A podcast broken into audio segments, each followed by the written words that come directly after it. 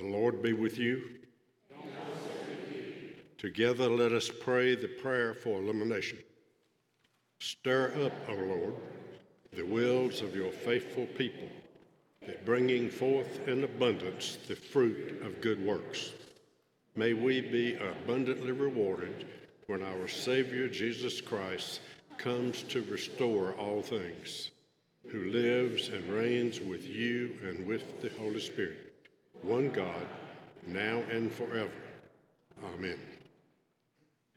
A reading from the 136th Psalm, verses 1 through 9. Oh, give thanks to the Lord, for he is good, for his steadfast love endures forever. Oh, give thanks to the Lord, to the God of gods, for his steadfast love endures forever.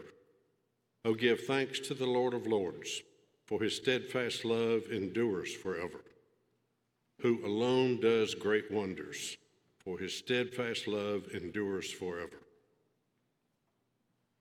Who by understanding made the heavens, for his steadfast love endures forever.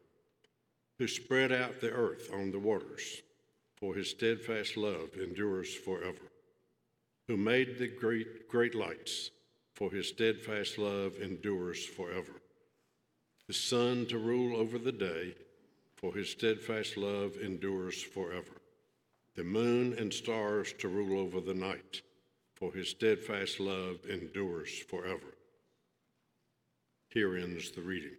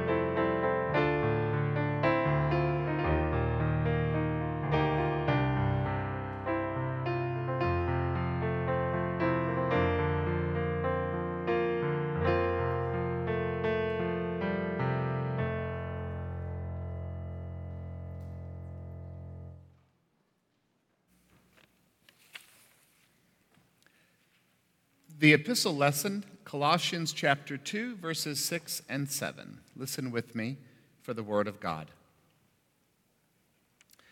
The apostle Paul wrote, As you therefore have received Christ Jesus the Lord, continue to live your lives in him, rooted and built up in him, and established in the faith, just as you were taught, abounding in thanksgiving.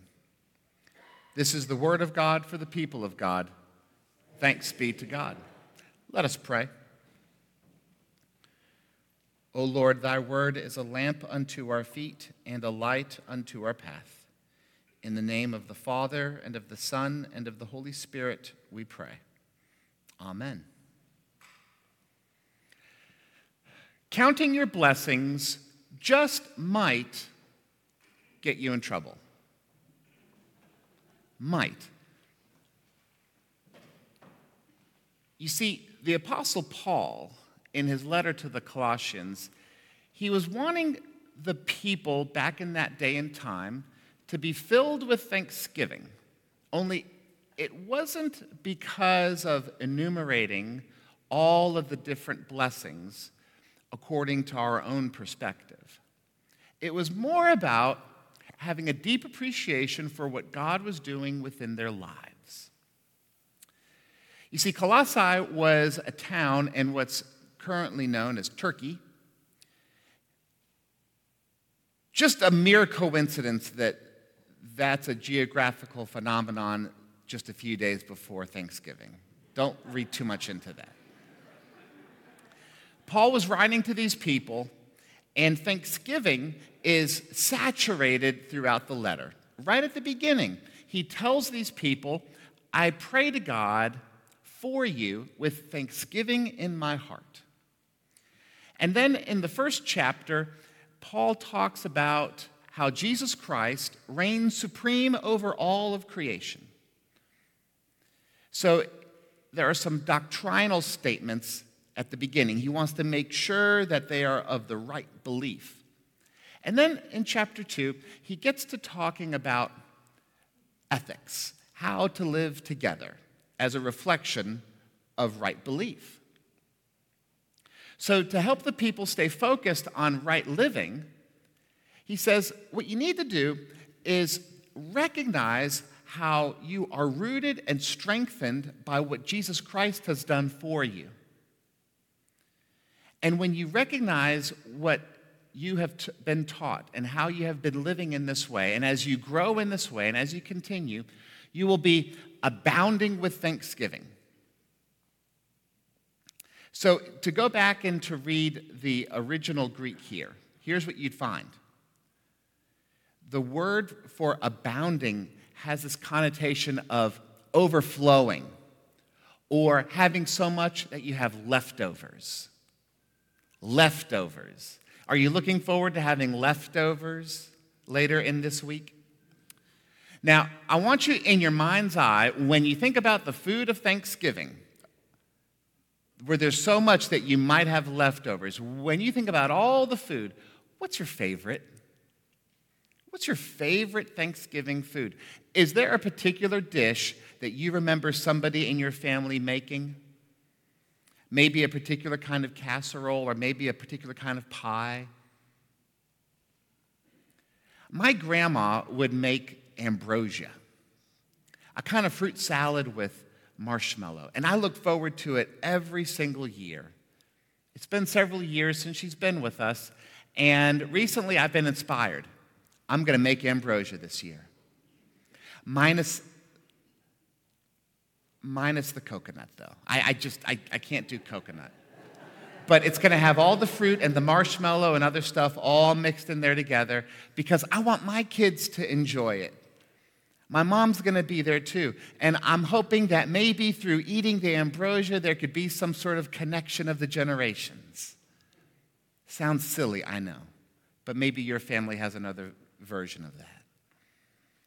Do you have a particular dish that you say, oh, this is the best I've ever had? My wife makes the absolute best cornbread stuffing. It's delicious. Now, you might say to yourself, ho, ho, ho, my wife makes the best cornbread stuffing. Or you might say, I make the best cornbread stuffing. Well, the good news is we could all enjoy the different dishes and things that we have around our different tables. And as we enjoy the food that's prepared in different ways around our loving homes, we have this way, don't we, of being thankful. And we're taught as little children that we need to count our blessings. I think we need to be careful, though, because we just might get in trouble. Now, on the surface, counting our blessings seems like a noble task, and it's a good way to teach children. But here's what happens in our mind's eye, we start enumerating the blessings one, two, three, four, five. We make a little Excel spreadsheet in our mind about all the things that, to put it simply, make us happy, the things we like, when our preferences line up with what we have in our possession. And we call those blessings. And we're taught that for all of these reasons on our spreadsheet, we need to be thankful to God. Well, here's what happens to us, though people being people. Perhaps nobody's explicitly telling us, but we can't help but also make another column in the spreadsheet. Next to the reasons why we're so happy for the things that we have, there's another list Things why we're disappointed, why we're upset, frustrated, confused. Things that are not what we want, but we have them anyway. And so, in the depths of our spirit, we think about that list also, and that's reason for us to not be thankful, to not give God thanks and praise. And I believe there are many people out there in the world who focus on this list quite a bit. They focus on the list of things that don't go their way, things that they don't have, things that frustrate them, bother them. And in, the, in their spirit, they see that as a reason to not believe in God.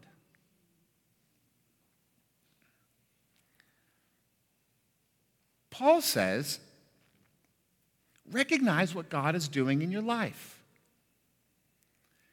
Look at it, appreciate it, understand the depths of it, and from there will come an overflowing of thanksgiving. I think part of the challenge for us is we find ourselves here, but we want to be there wherever there might be for you. I recently learned about a new app that you can download onto your phone where you can add a touch of Dutch to your life. It's based on how the Netherlands is evidently such a wonderful place to live. I've never been, I've read about it, and maybe you have too. The people in the Netherlands evidently report having a high quality of life. Why? All kinds of reasons. For starters, it's relatively safe and clean. There are social structures in place where people connect and meet together, not to mention part of the social structure being a high caliber healthcare system. There's a really good work life balance for people in the Netherlands. It's beautifully landscaped with flowers and cobblestone streets, and people like to ride their bicycle hither and yon in the Netherlands. And so here's what you can do you can download this app on your phone, and you can take a photograph of your street where you live.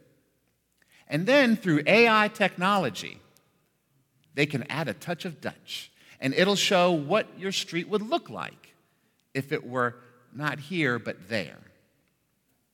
So you can kind of play in the fantasy of what it would be like. In many ways, that's representative of how so many of us approach life every day. Because we're so frustrated with being here, we would much rather be there. For some of us, there is many years ago with people who are no longer with us and a culture that has faded away. For many of us, there is another city or community in real time. And still, for others, there is somewhere in their imagination of what they hope life might be like five years from now, 20 years from now. If I can just get through the hardship of the current reality, because life is so difficult now, I just want to get away from here. I want to be there.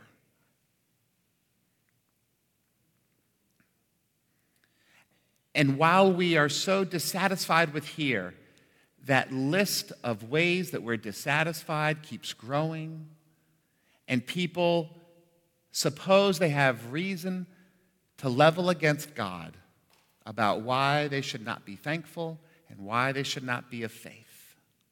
What has God done for me lately? Someone might ask.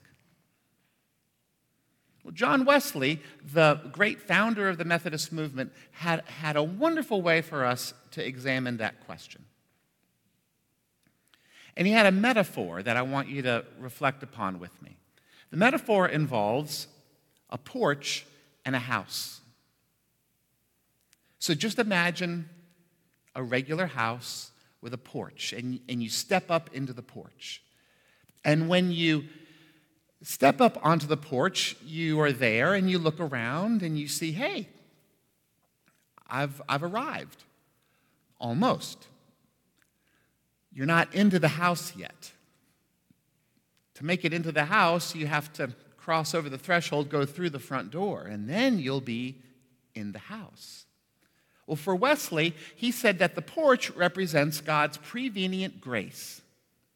God's presence and power at work within your life even before you recognize it, welcoming you.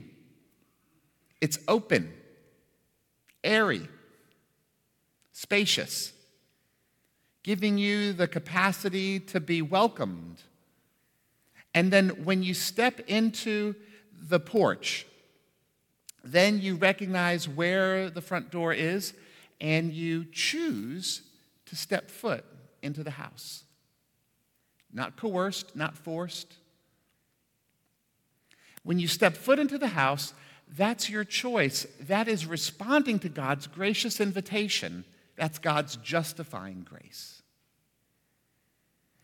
It's a decision. You walk in, and then when you live in the house, that's God's sanctifying grace, making you more holy, perfecting you in love, giving you the capacity to love God and to love others more fully and freely. What has God done for me? God has welcomed me. God has provided opportunity for me. God has loved me so much that God has welcomed me home. Don't we want to be home for Thanksgiving?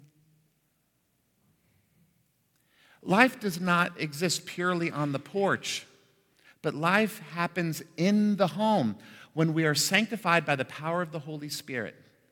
And these are the marvelous ways that we recognize God's activity within our life, providing for us through friendships, loving community, teachers, professors, neighbors, friends, opening up opportunities we would have never imagined before, connecting us with people we wouldn't have predicted helping us to grow in ways far beyond our own imagination. And when we look, we take it all in. It's too much to even try to count on a spreadsheet. We recognize the overflowing abundance. There's leftovers. We have so many reasons to be thankful. I recognize that as we step into this week, things may not be exactly the way that you would have engineered it. There might be somebody who's not able to be there for whatever the reason may be. There may be a strained relationship. There may be a, an economic hardship. There may be a difficult decision looming. There may be unanswerable questions. Through it all, I want us to be able to say with the psalmist, Surely goodness and mercy shall follow me all the days of my life, and I will dwell in the house of the Lord forever. Why? Because my cup runneth over. We are here. God is here. God is here within you, within the people who are with you. We have an abundance, an overflow, leftovers of blessings. And we give thanks to God. Amen.